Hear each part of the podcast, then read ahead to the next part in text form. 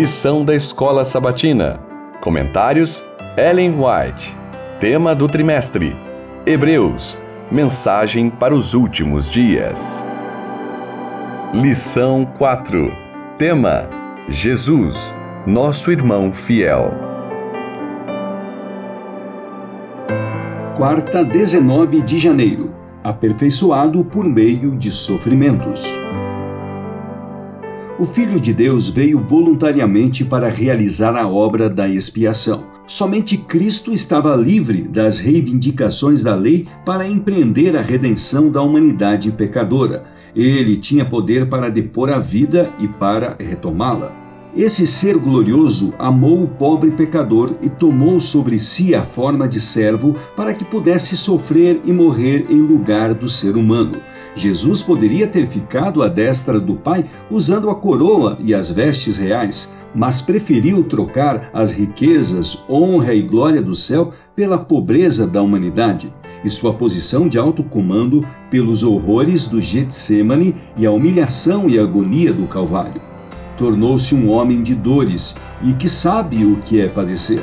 Isaías 53:3 a fim de que, por seu batismo no sofrimento e sangue, pudesse purificar e redimir o mundo culpado. Eis aqui estou, foi o jubiloso consentimento, para fazer a tua vontade, ó Deus meu. Salmo 40, versos 7 e 8. Testemunhos para a Igreja, volume 4, página 107.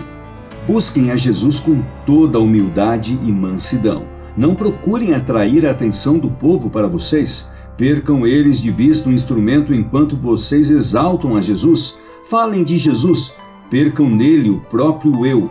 Há muita agitação e comoção acerca de nossa religião, ao passo que permanecem esquecidos o Calvário e a cruz.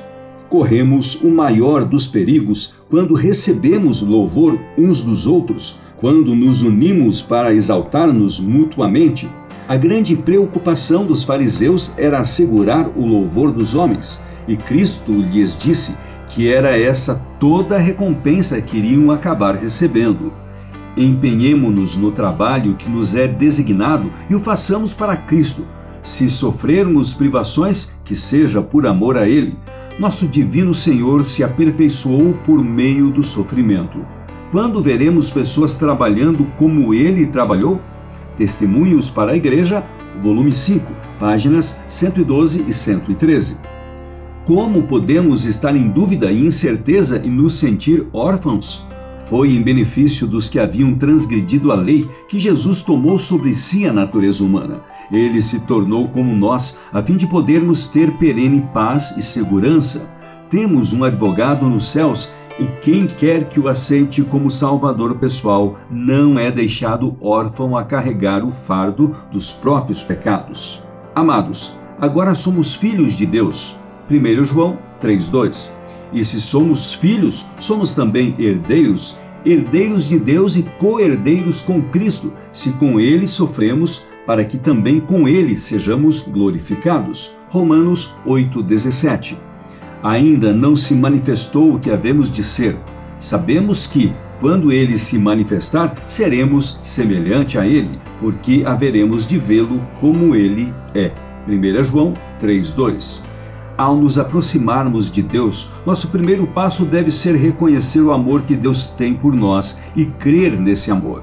1 João 4,16 Pois é mediante a atração de seu amor que somos induzidos a ir até Ele. O Maior Discurso de Cristo, páginas 104 e 105.